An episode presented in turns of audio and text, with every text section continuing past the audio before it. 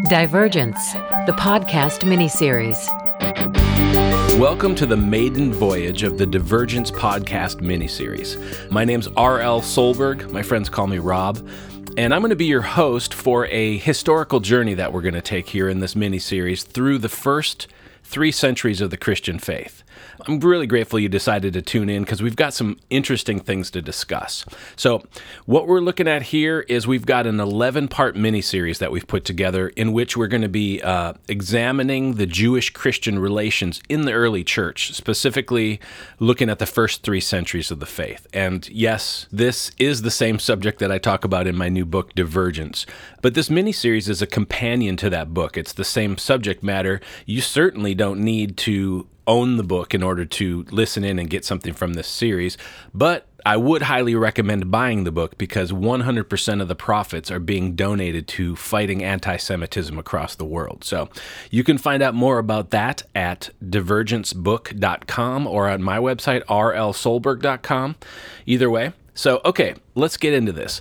On today's episode, which again, it's the first of an 11 part series, we're going to kind of we're going to set the table and give a little background about the reason uh, that we're even exploring this era. We're going to establish the historical context that we're looking at in the first three centuries. Um, we're going to talk about persecution that was underway, the nature of public discourse that was happening, you know, what were religious convictions like during this time period. And most interesting, probably, is the idea of racial relations. So we're going to talk about what were racial relations and racial theory like in these first three centuries. Now, when I began the research that eventually turned into my book, Divergence, I had no idea that the world was about to witness another wave of anti-Semitism. I mean, if you're if you're paying attention to the news at all, you're seeing some of these stories. It's pretty crazy, and it, I got to say, it just breaks my heart when any people group suffers hostility or hatred or prejudice at the hands of anybody else. I mean, it should break any Christian's heart. But I find it even more tragic when the people doing the hating are Christians and the people being hated are Jews. Now, not all Christians harbor anti Semitism, of course, I know that, but the problem is pervasive enough that I felt moved to do something about it, and this is why I'm donating uh, the profits from the book. And by the way, I was thrilled when my publisher, William, Williamson College Press, wanted to join and donate their portion of the book as well. So props to them as well. Now, there is a um, there's a unique kind of complex historical relationship between Jews and Christians. I mean, Israel. It, we read this in our Old Testament. Israel is a nation supernaturally called forth by God. The historical thread that began with Abraham sometime around 1900 BC has has evolved down through the centuries into this glorious kind of colorful tapestry, right? And it continues to grow today. And we Christians have been woven into that historical story that started what 4000 years ago. The apostle Paul writes in, in Galatians 3 here I'm reading starting at verse 26, "For in Christ Jesus you are all sons of God through faith." For as many of you as were baptized into Christ have put on Christ. There is neither Jew nor Greek. Some some translations read neither Jew nor Gentile. There is neither slave nor free. There is no male or female, for you are all one in Christ Jesus. And if you are Christ's, then you are Abraham's offspring, heirs according to a promise. How cool is that? So the promise 4,000 years ago that God gave to Abraham, Christians today, through faith of any ethnicity or race, can step into that promise. It's a beautiful thing. So, there is this interesting shared history, though, between Jews and Christians, right? Christians could rightly uh, view the Jewish people as our spiritual cousins. I mean, in essence, the gospel could be viewed as a Jewish story. Jesus was a, Jewish Messiah, completing the promises of the Messiah in the Hebrew scriptures. And this is something that the early Christian writers roundly affirmed, not just the extra biblical writers uh, like Cyprian and Melito and, and all that, but also even the New Testament authors affirmed that continuous theology, that continuous story from Abraham through Moses, David, through Jesus. It's it's all one story. Now, what's interesting is anti-Semitism you know the prejudice or the hatred of the Jewish people it's not the main point of my book or even of this podcast my research was originally inspired by the apologetic work that I do. So, in defending biblical Christianity against the growing heresy, uh, and I do think it's a heresy that that's known as Torahism. These these are folks who they profess faith in Jesus, and at the same time they teach that Christians are required to keep Torah, which means keep the Old Testament laws. And you may have heard of uh, the Hebrew Roots movement or the Black Hebrew Israelites. These are groups that believe we should be keeping all of the Old Testament laws given to Israel, including the Saturday Sabbath, the uh, the dietary restrictions, biblical feasts, and all and all that. And at the root of Torahism is the idea that Christian theology was corrupted in the early centuries of the faith. This is what they believe that it was corrupted in the early centuries of the faith by rampant anti Semitism. Uh, so they say that all this anti Jewish sentiment in those early years kind of came to a head at the Council of Nicaea, right? So it's this foundational belief about the, the roots of the Christian faith that I actually set out to investigate originally. And my goal was to kind of understand okay, what's the, what's the true nature? of Jewish Christian relations through these, at least through the first three centuries of the faith, from the time of Jesus and the apostles up to the Council of Nicaea, uh, which we'll get into in this series, uh, which happened in AD 325, the year 325. And it was pulled together by Constantine, who is sort of a villainous character. Uh, depending on who you are, he's got a lot of bad press, and we're going to take a look at that too a little bit. But so yeah, that that's that's what I wanted to investigate. This idea that hey, the Council of Nicaea was the scene by Torahists and and those who kind of hold to this call it a conspiracy theory, uh, they see the Council of Nicaea as this sort of crystallizing event. They say it was there that the church officially embraced the, the anti Jewish attitudes of the early Christians. So I set out to look at that. Okay, what's, what's the actual true nature of Jewish Christian relations in this time? And after studying scores of early writings. I mean, I was reading original source material and also reading the work of modern Christian scholars and Jewish scholars as well. What I discovered in all that was that things aren't nearly as black and white as we think. So the relationship between Jews and early Christians was was complex and nuanced. A Jewish scholar named Daniel Boyarin, a great book called Borderlines, he says this. I'm going to read a quote here from the uh, from the preface. He says this quote the affiliation between what we call Judaism and what we call Christianity is much more complex than most scholars, let alone most layfolk, imagine. So the two groups were, you know, you can imagine, like I just mentioned, the, the theology, we've got a shared history between Christians and Jews. There's a common sacred texts. The Christian Old Testament is exactly the same body of text as the Jewish Bible, known as the Tanakh. Uh, there's also this conjoined theology, right? So, so Jews and Christians were each trying to work out what this whole Jesus thing meant. I mean, it was a paradigm shift for the entire world. It kind of, I mean, it split history in two, right? So both sides were kind of fumbling for solid footing on what this whole Jesus thing meant, and they were trying to do so in these ever shifting political and cultural sands of you know the the first century Roman Empire. And let me just tell you up front that what I discovered was that yes, anti Jewish sentiment absolutely did exist in early Christianity, but it wasn't what our modern, or uh, let me say this for me, this wasn't what my modern mind expected. You know, the clashes that we see are chiefly based on issues of theology, not race. In fact, racial theory in, in antiquity it was a lot different than today, you know, and I had to figure that into my findings. How do we how do we balance that out? Um, and in addition, I mean, during these early centuries, you've got Jewish Christian tensions that were actually more of a two way street than I, than we realized. Again, I'll say it, than I would have realized. But in the end, I mean, this was it was a fabulous project for me. I was both enlightened um, and encouraged by my research. You know, I mean, these are the formative centuries of the Christian faith. So I wanted to bring to you what I found. And again, this is a companion to my book. And, and what I'm, I, am i am just hoping for, I'm praying that you guys, as you're listening in, you, you find a little bit of enlightenment, a little bit of encouragement uh, in understanding the early centuries, kind of the roots of our faith. Okay, so let's dive in a little further into this this growing religious movement known as Torahism and uh, let me just pause and say Torahism, that's that term is sort of an umbrella term for the belief, as I mentioned earlier, that followers of Jesus are required to keep the law of Moses. Um, some people call it other things, Torah observant Christianity, um, but like I said, it's groups like the Hebrew Roots Movement, the Black Hebrew Israelites, 119 Ministries. There's, there are many groups out there that fall along a spectrum, but essentially they they believe the same core things that the sermons preached every Sunday in Christian churches contain a, a long corrupted theology. And even the, the pastors giving those sermons don't even realize it. You know, they've inherited from their fathers, who inherited from their fathers, these corruptions and these lies. And then when you trace that all the way back, the root of the allegation is ultimately the first few centuries of Christianity. There, there's this belief that anti Semitism ran rampant among all the church fathers, and that these, these anti Jewish views ultimately came to a head at the Council of Nicaea in the year 325.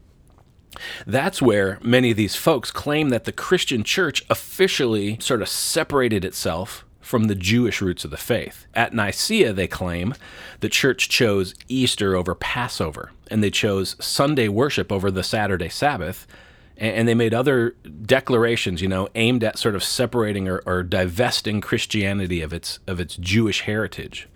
And so, says Torahism, the teachings that were initially given to us by Jesus and the apostles had become corrupt by the time of the Council of Nicaea. And they remain so today, and that's what we're inheriting. So, you know, the question is we have to be open minded and say, okay, could that be true? And that's what I set out to figure out, right? I wanted to examine that that claim. So in this series, we're going to examine those first three centuries. Uh, our goal is going to be to kind of piece together an accurate understanding of the nature and the degree of anti-Jewish sentiment that was evident or present in that historical period, and then we're going to also see if there was anti-Jewish sentiment, what impact did that have on Christian theology? Did it send us veering off course from, from the faith and the theology that we were given by Jesus and the apostles?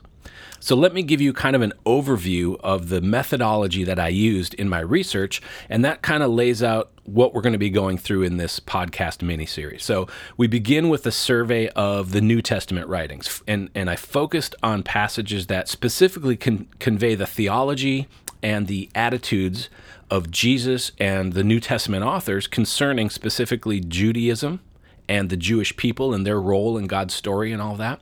And then I use that as the sort of baseline for how Christians ought to treat Jews and Judaism, how we, how we should regard these things, right? This is our biblical baseline. And from there, I looked at the writings of the church fathers and some, some early Jewish writings as well, uh, and also some Christian scholars of the era, historians, uh, and rabbis too. And I kind of traced the Christian theology and Christian attitudes towards the Jewish people from the New Testament through the writings of the early church fathers, right? So, first, second, third century, even early fourth century writings, kind of tracing through all the way up to the Council of Nicaea in 325. And then at the end, we're going to compare the state of Christian theology and the attitudes towards Jews and, and Judaism. We're going to compare those things as they were at the end or the conclusion of the Council of Nicaea, we'll compare those back to our New Testament baseline and let's see how much has changed, how much has perhaps become corrupted. We're kind of looking at those two trails the trail of theology, was theology corrupted, and also the attitudes of Christians, early Christians, toward Jews. So, our goal is going to be to determine if, by the conclusion of the Council of Nicaea, Christian theology was altered due to anti Jewish attitudes? And if so, how and to what extent was it changed? Now, to help with this comparison, there's two kind of contentious Jewish Christian issues. Um, that we're going to use as sort of theological markers because they are present throughout this entire era and they'll give us a really sort of a compass points to use. So these two theological markers. The first one is the Jewish Sabbath, you know, which is observed on the last day of the week, versus the Christian tradition of gathering on the first day of the week, on Sunday, as the Lord's Day. So we're going to take a look at that issue in the New Testament, in the early writings, and at, at Nicaea.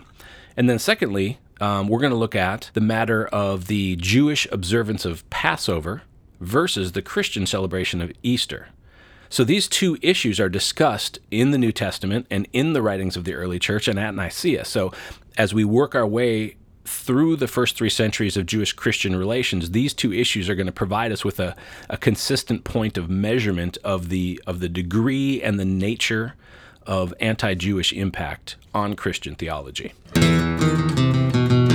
Okay, so there's your overview, and now we're going to get into some detail. We're going to start by looking at the historical context of this era. You know, our our study is going to center on early writings and early events, so it's important for us to establish this framework for this whole era that we're examining. So that that way, we're going to have the proper context. Uh, for the ancient documents that we're going to be taking a look at.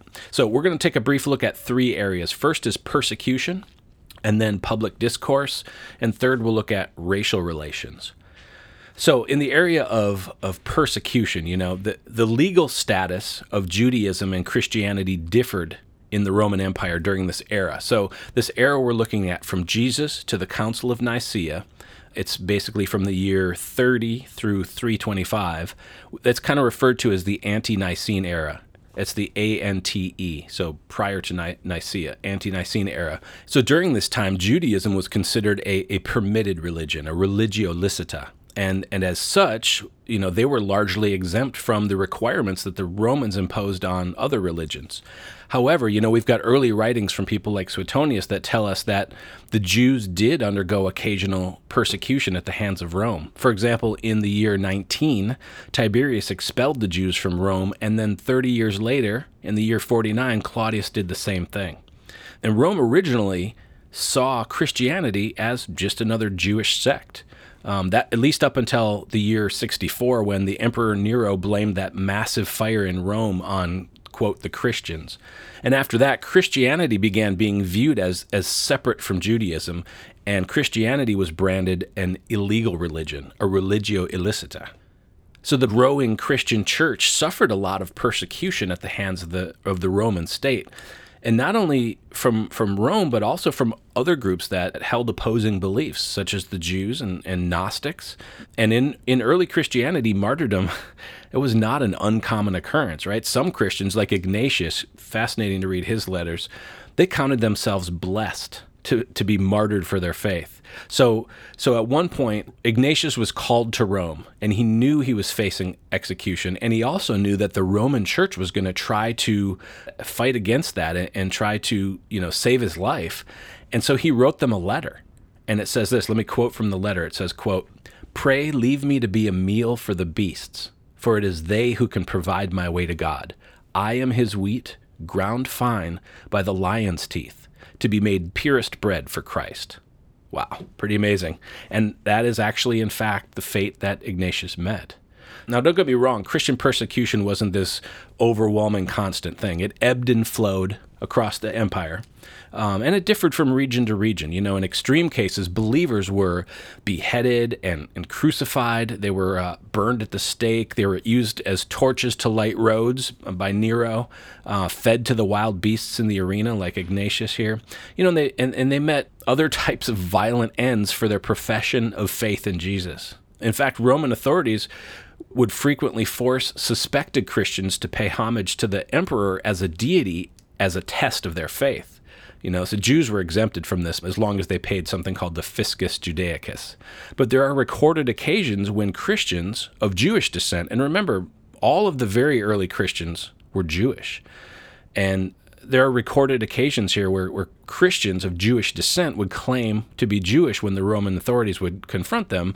And so, what would the Roman authorities do? They would take them to the local synagogue to validate their declaration of being a Jew. And we have records where Jewish authorities would refuse to acknowledge this Christian as a fellow Jew, which sometimes even led to their execution. Now, at this time, the, the Jewish religious leaders they had a level of authority and a level of political clout in Jerusalem. So they were able to bring a whole lot of pressure on the developing Christian community. And we're going to look at in detail uh, in the upcoming episodes. But the New Testament records a lot of that persecution that early Christians endured at the hands of the Jewish religious authorities, including, of course, Jesus. But writings after the New Testament reveal that the Jewish leadership continued to persecute Christians. I mean, even after the fall of Jerusalem in the year 70. So, Jewish Christians were increasingly pushed out of the synagogue and they lost the protected status that was granted to Judaism. What's interesting is that while Christians during the ante Nicene period, they spoke out, sometimes loudly, against unbelieving Jews, but they stopped short of maltreatment or violence. Now, sadly christianity didn't remain in that sort of peaceful posture i mean beginning beginning late in the 4th century as i'm sure many of you know parts of christendom took a uh, decidedly unbiblical turn in their opinions and their treatment of the jewish people so christian leaders i mean i think John Chrysostom is probably one of the first. They began preaching against the Jews as people, using disparaging and sometimes even hateful rhetoric. And over the centuries, this grew into the Christian anti Semitism that we see today. And that's a sad reality, and we have to admit that. But in the period we're looking at, Christians were not mistreating or, or being violent towards the Jewish people.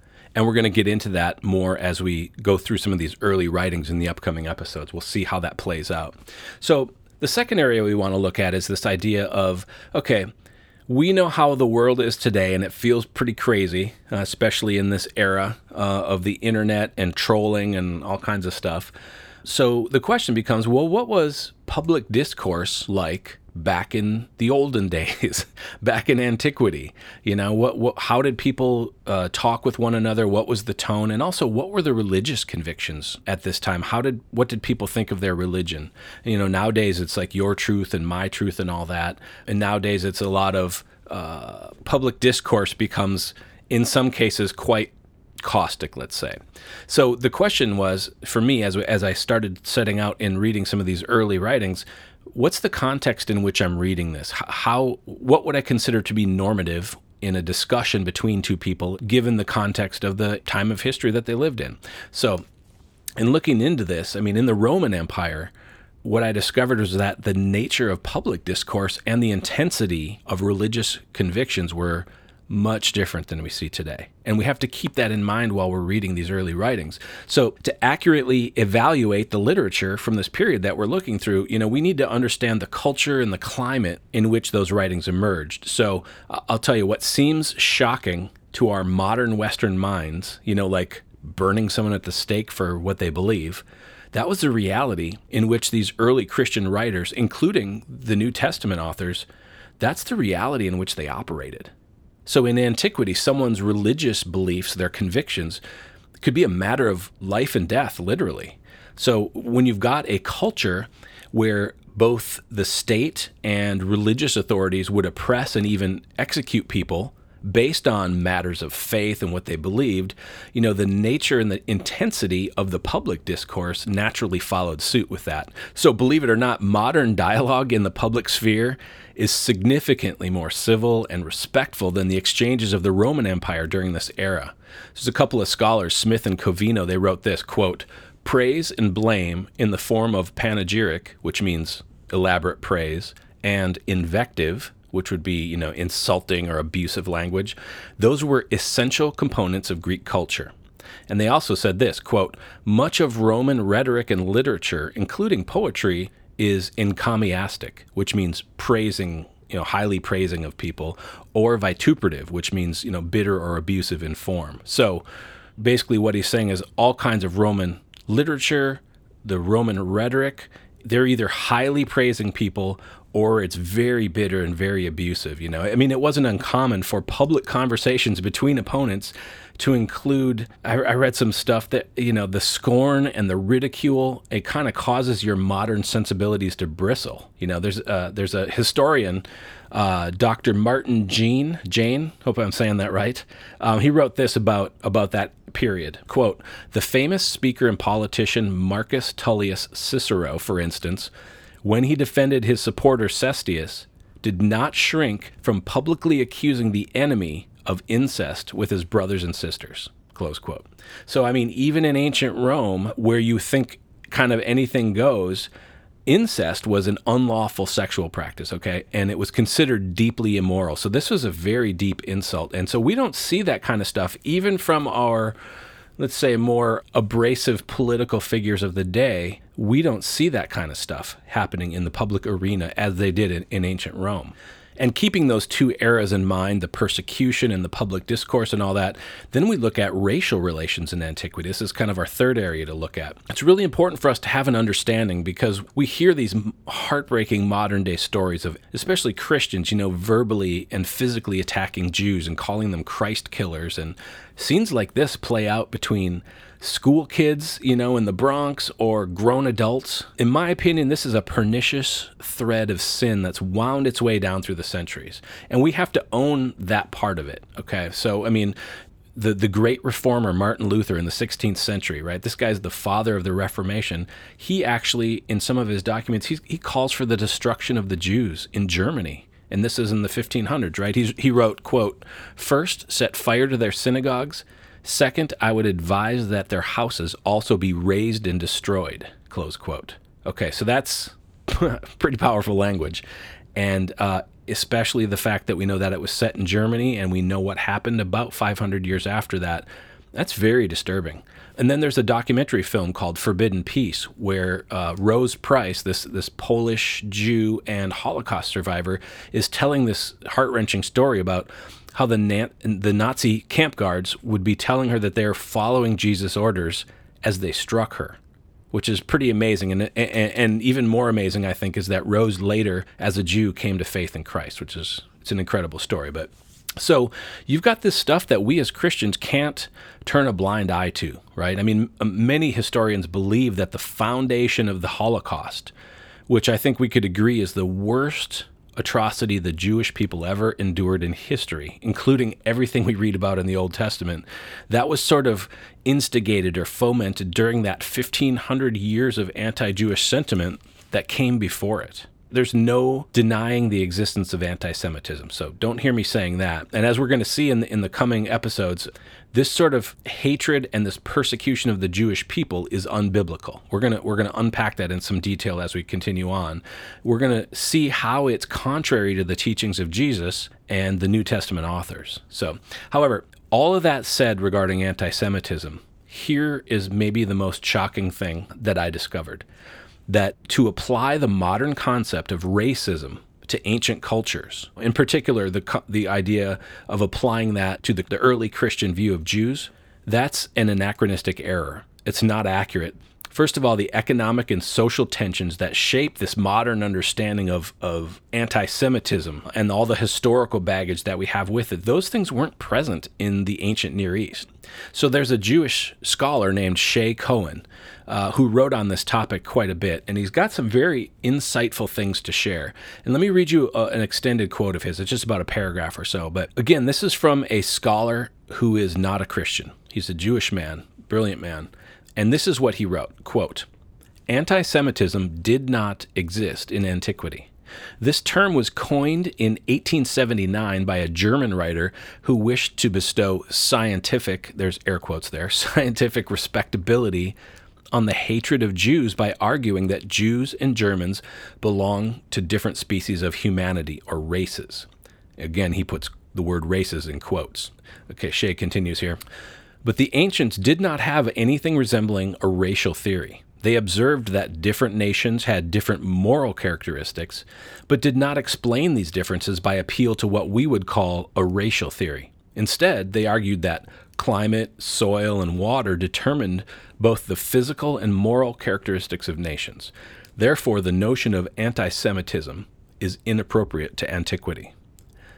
Okay, so that kind of sets our bearings on what the racial mindset was of the ancients. And, and while anti Semitism didn't exist as a racial issue like we would think of it today, anti Jewish sentiment certainly did exist, but the nature was different than we think. So, you know, in the non Christian world, in the secular world, so to speak, the anti Jewish sentiment was chiefly a matter of, of politics rather than a racial thing or a religious thing.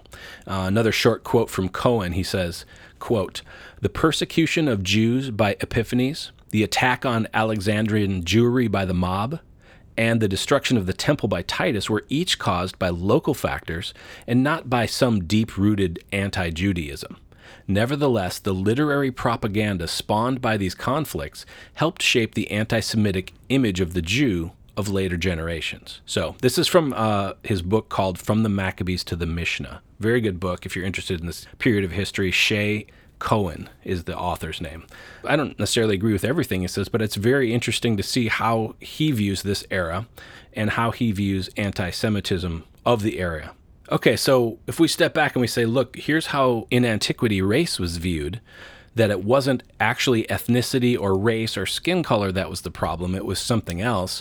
When I bring that up, a lot of times what people will say, well, then, wait a second, isn't there a racial clash in the New Testament between the Jews and the Samaritans? What is that all about? So, as I looked into that with this kind of new perspective, this new understanding, I found out that that, that Jewish Samaritan clash is also it's also not a matter of a racial mindset. The animosity between the Jews and the Samaritans didn't emerge didn't emerge as an issue of race, but it was actually an issue of theology. The Samaritans traced their lineage to the time of Eli and considered themselves to be of Jewish ethnicity. They descended through the Israelite tribes of Ephraim and Manasseh. So they were Jews. Samaritans were Jewish people ethnically. The difference is that the Samaritans followed the Israelite Samaritan version of the Torah, and of course, they believed theirs was the true and proper faith that was held by the ancient Israelites. And they considered Judaism a, a sort of corrupted religion that, you know, when the, when the Jewish exiles returned from Babylon, that they brought this corruption with them. And so, a, a, principal difference that we see is that, for example, I mean, this is kind of what we read about in the New Testament, is that the Samaritans believed that God was to be worshipped at Shechem, which is Mount Gerizim, rather than in Jerusalem. So this is a very much a theological difference and not an ethnic difference, not a racial difference. So at the risk of oversimplifying this, you know, centuries long nuanced dispute and fight and all the things that have happened, I mean, we could almost compare the hostility between Jews and Samaritans to the American version of the Hatfields and the McCoys. This is a, a feud based on historical grievances rather than racial differences. Okay, so in the same way, while while anti-Jewish sentiment existed in the early church, it wasn't again an issue of race or ethnicity, but it was a clash of religious convictions, and the conflict went both ways. Which is something we don't often hear about. Christians certainly argued strongly against unbelieving Jews, but they argued against them on the basis that Judaism denied Jesus. And then the Jews, for their part, they argued vigorously against the Christians because they saw them as breaking with centuries of Jewish tradition and teaching heresy. So, as this mini series unfolds, we're going to dig into some early Christian writings, including those of the, the New Testament authors. And as we do so, I just want to encourage you to enter the mind frame of the ancient Near East. Put yourself in this, if you can. It's very difficult. I found it difficult myself to extract myself from my modern Western context. But really, if, if we hope to accurately understand the nature of the relationship between Jews and Christians in the first few centuries after Christ, we really need to try at least to to divest ourselves of our modern Western notions. You know, things like racial theory, freedom of religion, separation of church and state. These are modern concepts that just did not exist back then. Okay, so that's probably a good spot for us to wrap up this first episode. Uh, thank you so much for tuning in. Thank you for listening. Uh, next episode, we're going to dive into the New Testament writings and see what they have to tell us. In the meantime, feel free to check out divergencebook.com or rlsolberg.com for more information. Uh, again, check out the book if you'd like. The proceeds, I don't get any money from it, so the proceeds go to fighting anti Semitism around the world. So if you want to pick up a copy or 10, be my guest. Thank you so much for listening in. We'll catch you on the next episode. Shalom.